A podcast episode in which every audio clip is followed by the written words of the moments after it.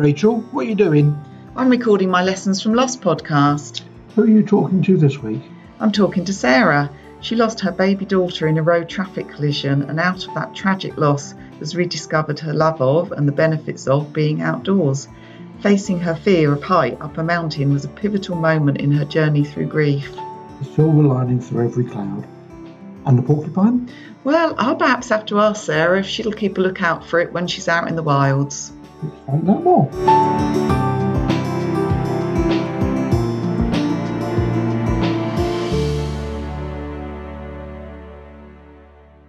Hello, before we start this episode, I just wanted to take a moment to acknowledge the courage and vulnerability of all my guests in sharing their stories with me and you, the listener, and also to acknowledge the impact that hearing these stories has, how they relate to our own experiences and beliefs about the world around us. So do please take care of yourself when you listen. And now for the episode. Hello and welcome. I'm Rachel Smith, and this is the Lessons from Loss podcast, in which we share our stories and experiences of loss, and more importantly, what we learn from them. In this episode, I'm talking with Sara, who tragically lost her 13 month old baby daughter, Frankie, in a road traffic collision nine years ago. Out of her grief has emerged a woman who is not afraid to take on new and scary challenges, as we'll find out. Welcome, Sara. Thank you, Rachel. It's really lovely to talk to you. Oh, lovely to have you here, and, and thank you for agreeing and, and coming and talk about this because it's a must be a, a difficult and challenging topic to talk about. So, to start off with, crikey, I can't begin to imagine how it must have been for you. Um, losing anybody is is really tough, but uh, a child and one so young um, must be heartbreaking how did you what was going on for you at the time how did Gosh. how did things emerge so um, if i go back to it was in actually september 2012 and i'm just approaching the anniversary actually so oh goodness poignant. yes so i had that people talk about how awful it must be to have that knock on the door when a police officer comes to knock on your door and give you that news. And uh, yeah, I had that knock on the door. Um, I can honestly say I don't remember the whole conversation. Um, I just remember walking down the the hallway in my house and um, the police officer saying to me that there'd been a road traffic collision, and um, then it's all very sketchy. and the next part that I remember is I had a downstairs toilet, and bizarrely, I can remember kneeling on my toilet floor and I was holding up, I could just focus in on one finger. And I was trying to say, but she's only one. And obviously, they'd told me that there'd been a road traffic collision. And I think the words they used were the, the baby had died. And I just could not comprehend how this could possibly have happened and it was the she's just she's only one she's only one how how could she have died i just couldn't process that and it was almost like um an out of body experience um, as though I was kind of looking down on me and the police officer sitting in front of me because it just wasn't it wasn't real. Obviously now I know that it was the trauma and it was the mm. shock that, that, that, made me feel that way. Um, but that was the initial um, the initial first thoughts. I, I I just can't comprehend this this this couldn't possibly be real. This doesn't happen. It's outside of the natural order of life isn't it? Yes of course. Yes. So how did the first few sort of months and you know weeks and and months? I don't know really. I have a sketchy memory. It's it's almost as though i can say that i felt as though i floated through that time I didn't feel as though I was present. I didn't feel as though I was there. I know that um, uh, the police officers took me to the hospital, and they were incredibly, um, incredibly good. They were so supportive. Um, I know that they um, sent for my children to be brought to the hospital, for, for none of them to, to be told what had happened until they got to the hospital. Um, I can remember going into the hospital and being very frightened. Um, I didn't know, you know, obviously, if somebody's told you someone's died in a road traffic collision, you you don't know what to expect. Mm. And I had a wonderful nurse at the hospital meet me. Her name was Stacey, and I kept in touch with her actually for quite some time afterwards. And she talked me through that whole process. She talked me through where Frankie was, and you know, I would be able to hold her. She talked about um, she told me about her injuries and she said she just looks like she was sleeping and and she was right. I can remember vividly seeing frankie for the first time and she was on a full size hospital bed strangely and she was just this little tiny person.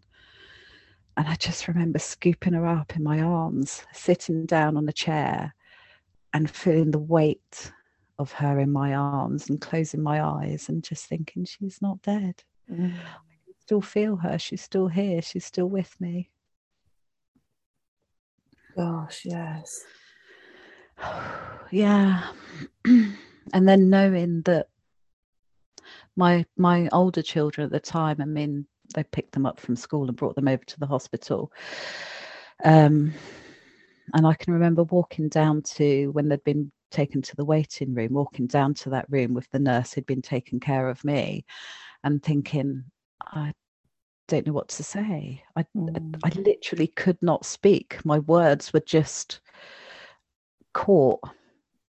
There were no words. How how do I explain something like that to and i knew the innocence of my children would be taken away in that moment and she said she must have seen my struggle and she said, Do you want me to tell them?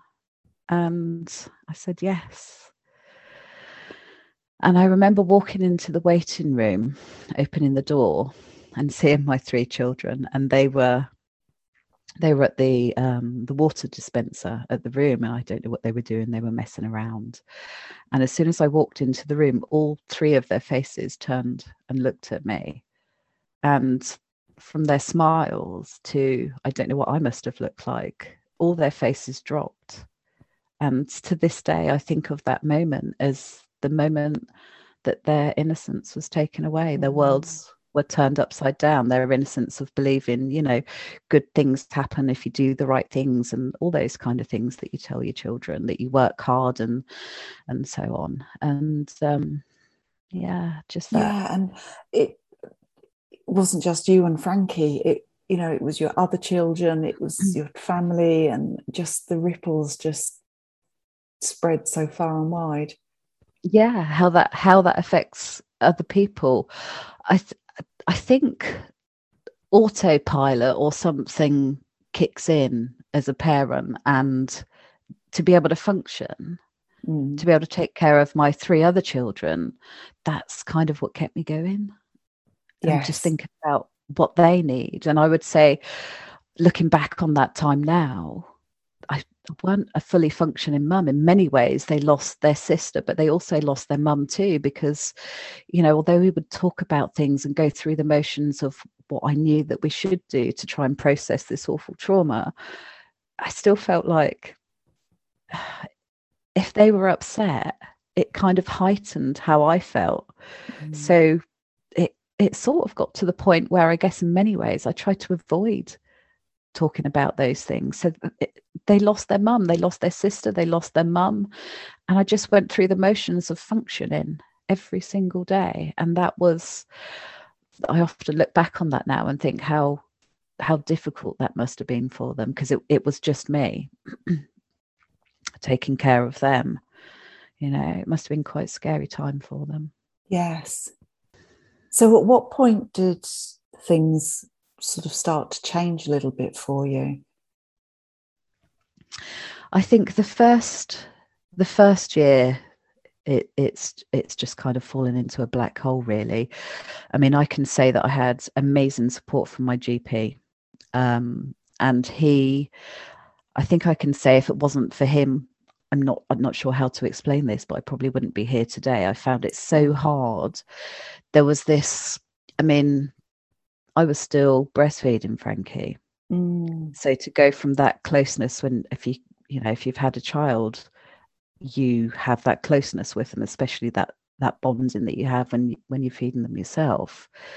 Um, it was almost like I had a pull to be with her but I also wanted to be here for my three children who were still here. And if that means I, I wanted to die, then no, I'm not quite sure that is what I wanted. I just wanted to be with her. I wanted to find her. And I remember my GP saying something to me because he was a Christian. I asked him, what, what does he believe? Because I did lots of searching afterwards um, about what other people believed and what would feel comfortable for me to carry forward. And uh, he said, I remember him saying to me that he believed that that time kind of stands still for for people who've passed, who have died, and it's almost like in the blink of an eye that they turn around and then you're there with them. It gave me a little bit of peace to know that because I was so worried that she was on her own.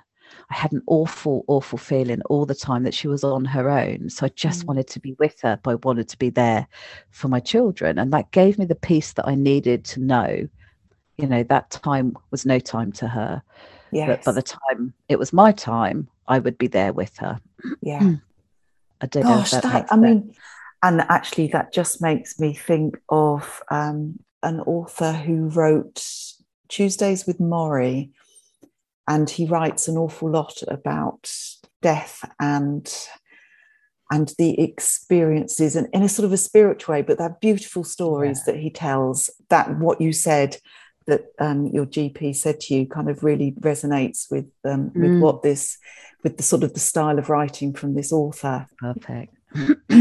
but how wonderful to have had a GP like yeah. that. That's I know. I mean, that's yeah, amazing. And that was my family GP who, you know, when you think about the NHS and how fabulous they are or they kind of were i'm not so sure if something were to happen now you know I'd, I'd get that same level of care because he knew us through everything my children growing up so he did mm. know us all very very well so but yeah he he gave me that little bit of peace and i held on to that and i think that kept me going for that year i remember my low point um i remember being in bed and feeling as though I couldn't get out of bed. I didn't know how to survive. I didn't know how to put one foot in front of the other. I don't know. I just almost as though that year I was searching for things to keep me going, but I got to the point where I just didn't know what else to do. It felt as though I was trying like loss was some kind of um, linear thing that if i did this thing um, i'd get through this stage and then the next thing and get through the next stage. But in reality it's nothing like that at all. no, no. nothing like that at all. So obviously i just felt as though i wasn't moving forward. And i can remember that one of the police officers gave me like a booklet or a handbook. And in that booklet was a leaflet for Brake the road safety charity. Mm. And I can remember seeing a helpline number on there and knowing I've got to do something. And I rang the helpline number. the poor person on the other side, other end of the phone. I, I can remember just saying to her, I, I don't know what to do. I just don't know what to do but she was wonderful. She she kind of talked me through what they could do to help and to support me. And one of those things was they can find out um, about some some counselling or some family mm. support mm. in my local area. And she said to leave it with her and she'll get back to me. And she did do that. And I had some I had a wonderful counsellor from Road Victims Trust actually. And I think that person coming in to support me and my children was almost like that pivotal pivotal moment yeah. at that point um, I can remember the services available to them because of their different ages. There were different yeah. services available. There's limiting funding and resources. So to have that one person who could come to us, so I didn't have to worry about getting me or them out to wherever that place may be, where the, the support might be. It was yeah. somebody coming to us. So that was yeah, that was definitely the first first stage, I think, to start some sort of rebuilding life again. And I think also off the back of contacting Brake, I'd seen um, a, a, charity event, I think mm. it was, to climb a mountain, to climb Mount Snowdon to raise money for Brake. And obviously, by that point, I'd had lots of conversations with Brake and heard all about what they do and everything else. And I'd always had a real fear of heights. And I thought, maybe because I f- almost felt nothing, that you know that heightened fear was no longer there. Mm. Maybe I could do this this charity thing, this fundraising thing, and and do this with my family and friends for Frankie, and it might be quite a nice thing to do. And I signed up to do that, and uh, that I think that was the beginning of um, definitely me finding out that um, my fear of heights hadn't disappeared because halfway up that mountain, I can remember crawling around on my hands and knees, being absolutely petrified, looking oh, around. And afterwards, our guide said to me, I didn't think that you would get to the top. Um, but I did. I got to the top and it felt absolutely amazing. So I pushed through that fear when yeah. it came back. And I can remember reflecting on it afterwards and, and kind of wondering, you know, that, that fear of heights. So from from feeling nothing to suddenly feeling the most intense fear and sort of crawling about on my hands and knees and and looking so ridiculous. So why did i have that fear of you know where was that fear coming from? And sort of reflecting back i thought well that fear must mean that i have a fear of dying. And if i have a fear of dying then that must mean that I want to live. And it was that thought of, well, if I want to live, then then what else can I do? What else can I do to, you know, keep that that that feeling going, if you like, to keep um, thinking about something positive and and try and bring on some kind of from the nothingness to you know the the fear was obviously terrifying but it was mm. also a good thing because it meant there was something that was the beginning of pushing those boundaries of of trying to find you know what's going to evoke some kind of emotion wow that yeah just a, a pivotal a pivotal moment for you that going from that place of just sort of numbness and i suppose shut down and just disconnected perhaps from from life or from yourself or from your emotions Absolutely. to to suddenly you know this this onslaught of uh, of fear mm. and and I guess perhaps the feeling of elation when you got to the top as well perhaps or or or just relief that you'd got up there definitely and it also yeah. fit in with you know the emotions that i had i always said they were opposing emotions of equal mm. intensity so also there was that that that real heightened fear of of of being up the mountain but also the elation and it just it felt exhilarating is yeah. the only way to describe it. And it was it was one it was awful but it was wonderful. Yeah yeah brilliant. I always think that there's a saying isn't there about in order to be able to experience great joy you have to have experienced great sorrow and the two come. So that that's a perfect example of of that. Yeah. So was that then the beginning of your new love affair with with mountains that was definitely the catalyst.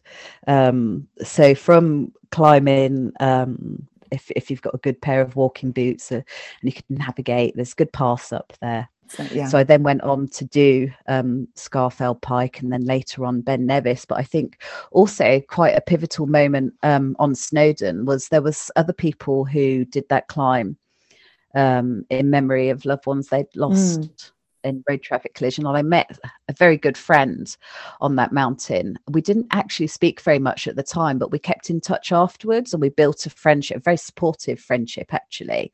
Uh, and both of us found that we could talk to each other and share thoughts and feelings and emotions that potentially we couldn't share with people who were close to us, so family, yes. because there's always the fear of not wanting to upset other people. So I think that connection that we made um, sort of built quite a strong strong friendship over the years. We kept in touch over the years, and together Oh, we went on and we did Scafell, and we did Ben Nevis, and my youngest daughter did both of those mountains with me as well. And um, I said I was single throughout all of those years, but then in 2017 I met my partner now, Pete, who is also into the outdoors, likes like hiking and and climbing up mountains. So that kind of um, it expanded all of those things really. I'd found somebody to get outdoors, and we we, we did a lot of wild camping.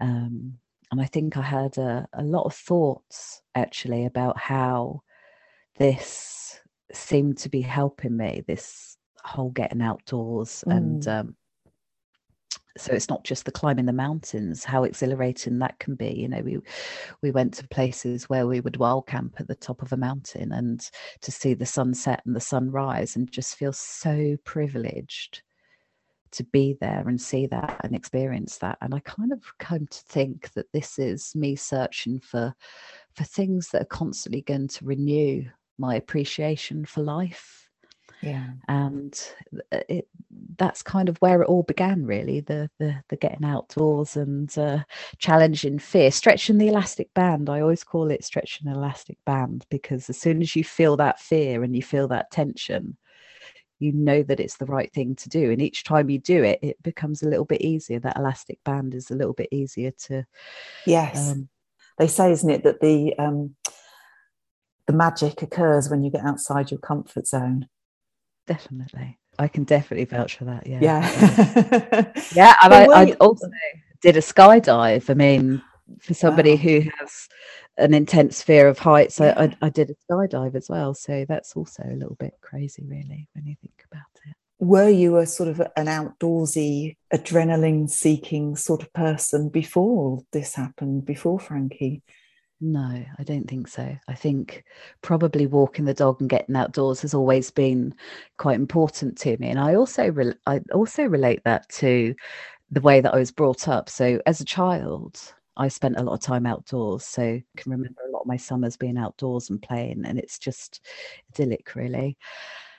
And I guess that the getting outdoors reminds me of that. I can remember them buying me a tent and camping out in the garden. So it's almost like getting in touch with the inner child Yeah. and remembering what that adventure felt like. And and that as soon as I say the word adventure, it's almost like I feel quite alive. That's wonderful that you've regained that sense of adventure again.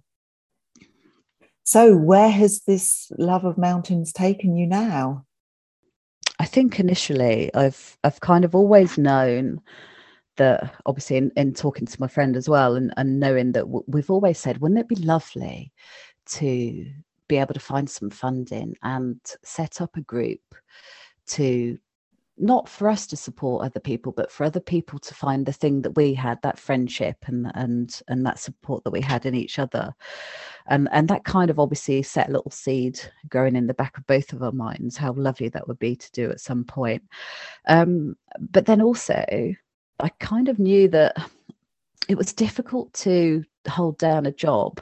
So you know trying to support my children um and i actually lived in a rented house and um i had to move several times um unfortunately not long after frankie died as well. So having to pack up all of her things was Oh, really quite difficult Mm. um, well before I was ready to do any of those things. Um, but strangely, we moved into how things worked out. But we moved into a house in the middle of nowhere, and that was also quite cathartic because it was on a um, on a on a farmyard, an old farmyard. So it was quite run down, and all the garden needed doing, and the inside needed clearing out. And I can remember the first night staying in this house.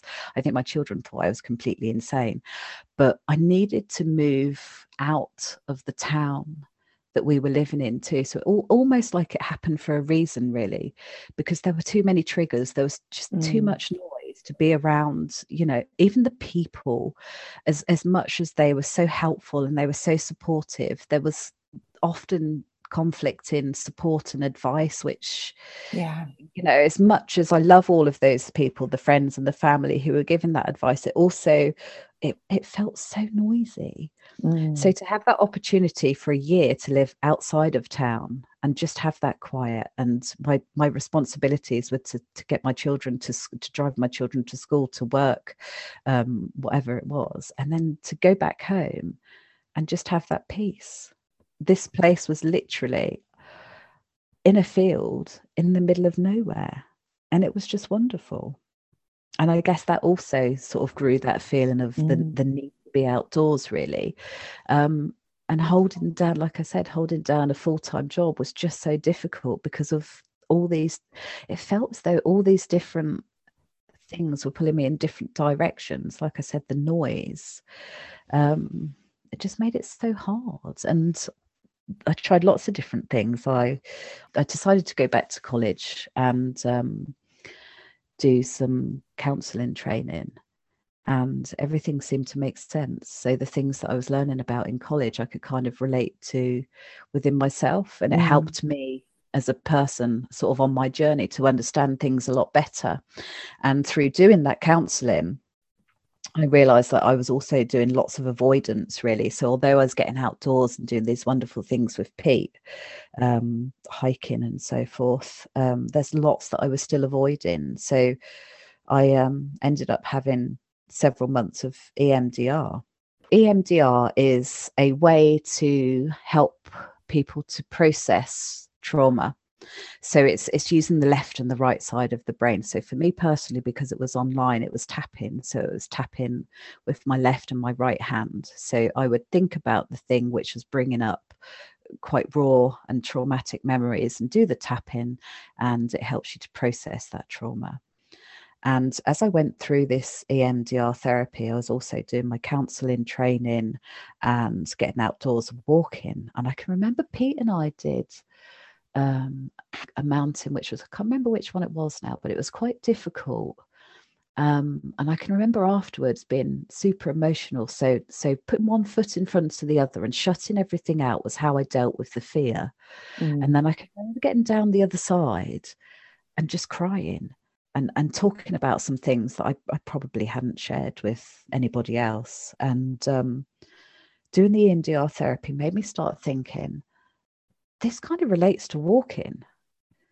yeah. And this is why walking is helping me because obviously as you're walking, it's it's you put in your left foot, your right foot Yeah, in front yeah. of the other, and it's it's that um the, the same kind of concept really isn't it and that again made me start thinking about maybe maybe the walking can help other people and I Mm. remember stumbling across um, some funding. It's from the Say Yes More grant, and uh, sending it to my friend and saying, "I wonder if we put an application in, whether you know, we say if we we do a walking thing, because both of us obviously really enjoy walking, um, whether we could set up some kind of project to potentially support other people." Which we did. We got the funding. Unbelievably, I just feel like such a I don't know, just such a fraud, really. Because who am I? But yeah, this this this all happened, and we got the funding, and um, that actually that actual project, we've we've we had to do our mountain training qualifications, so our walking qualifications through mountain training. We went off and gained our mountain training qualifications, uh, so that we could obviously lead groups outdoors. Um, so we set up this project and it was for Brake and RoadPeace actually um, and because they're national charities they advertised it and uh, people signed up and i couldn't believe it people are signing up for our project um, and i just had this feeling of oh my goodness if what we did for Brake all those years ago we could potentially with our friendship that we have now be doing this for other people but we we chose the Lake District for the project, and we had a a, a ten mile hike actually. And that was at the beginning of September. So we had lots of people sign up for that, and they raised, I think, I don't know what the total amount is, but they had uh, their own fundraising pages, and I think there was over four four thousand pounds that they've Oh, raised. between wow. Oh, which is all fantastic. very lovely. But I think most importantly, listening, wa- walking, and I feel quite privileged actually to have heard you know other people's stories how they trusted me as we were walking along to share things with me Mm. and thinking about how similar that that process is that that trauma is of of losing somebody in such a traumatic way so you know whether it's how somebody's be lost somebody by road traffic collision or how they've been affected so say injury with road traffic collision it, it, all of those thoughts and those feelings is al- also very similar and to hear people share things which are so personal and so intense but then also to be able to say yeah me too and Mm. i get that it's so powerful so incredibly powerful Wonderful. So, have you got other plans for another event? Um, Is I think I think the feedback is from from doing that one project. Everybody really enjoyed it. I mean, it was a beautiful walk. Thankfully, we had fabulous weather for it as well, so it, it made it even more special. But everybody says, yeah, they they would love to do something Mm. else, and it, it's it's it's quite thought provoking as well because you know some people want a huge challenge. They want to climb a mountain, but this to us felt like we wanted to do something that felt quite social. We didn't want to have a huge, great big group because you, you're going to lose that closeness. So yes. I hope and I think that it worked quite well. So everybody says the same thing. It, it they really enjoyed it and they'd like to do something else with it. So we'll see. We'll see what. What's ahead. Yeah. Oh well, I mean that's just a, a fantastic thing to have been able to have done to to help those people, and I'm sure you will go on to do other walks or or projects and it's similar to that that will bring people together. Because as you say it's not just about the getting outdoors and being in that. It's the it's creating that environment where people can share feel feel at ease to to share their experiences. And and no pressure to do that as well. I think Yeah. also what felt important was nobody felt that that's why they were there. You know to Mm. walk next to somebody side by side and to know that somebody had shared been through something similar is also enough. There is no pressure to share. So out of all of this what do you think have been the the biggest lessons that, that now guide and define your life going forward? I think everything will pass.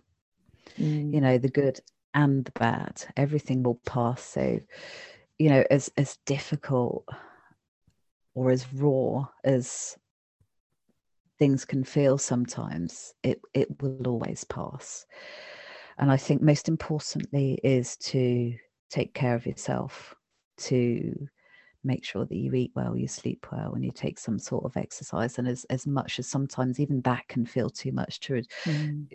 kind of praise yourself to to remind yourself that sometimes just getting out of bed in the morning can be so incredibly difficult uh, not to be hard on yourself um, not to compare to i mean for me personally it was not to compare who i used to be to the person that i am now. I mean i could never have imagined that you know i i would face my fears. So even just talking to you about something so personal i spent so long trying to keep everything to myself and and not wanting to share this wondering you know what what are people going to think about me?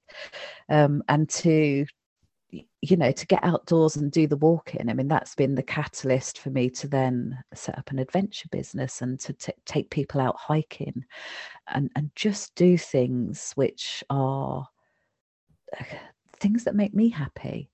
So it's not about being selfish it's about prioritizing that taking care of yourself it is about self-care. And when you think about um when you think about maslow's hierarchy of needs and you think about your basic needs need to be met and it, it's so true. Think about taking care of those basic needs i mean obviously he believed that you needed to fulfill those needs complete before you moved on to the higher level.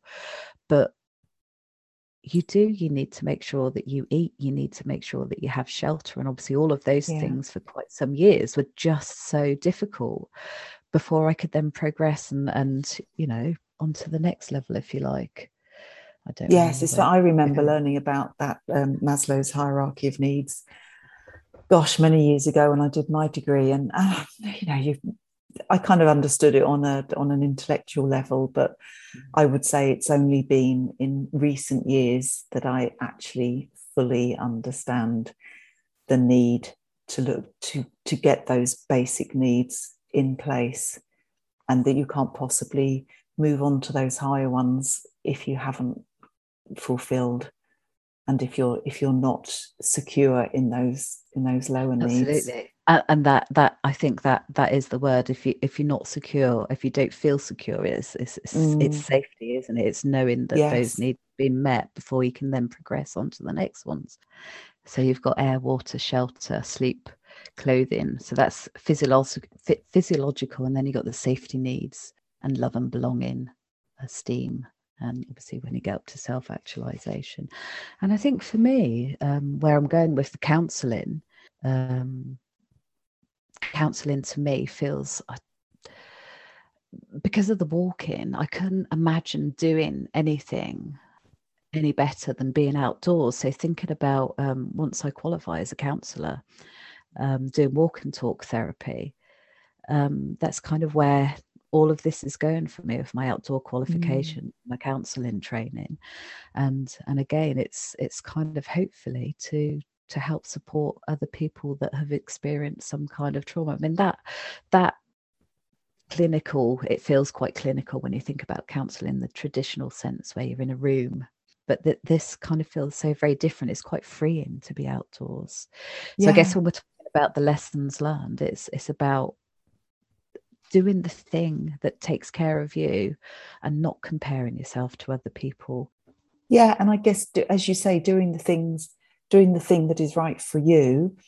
and not necessarily just slotting in because somebody else thinks that you should yeah, be doing it you, you this way or that way that it's this is what somebody believes you should be doing yeah. yeah.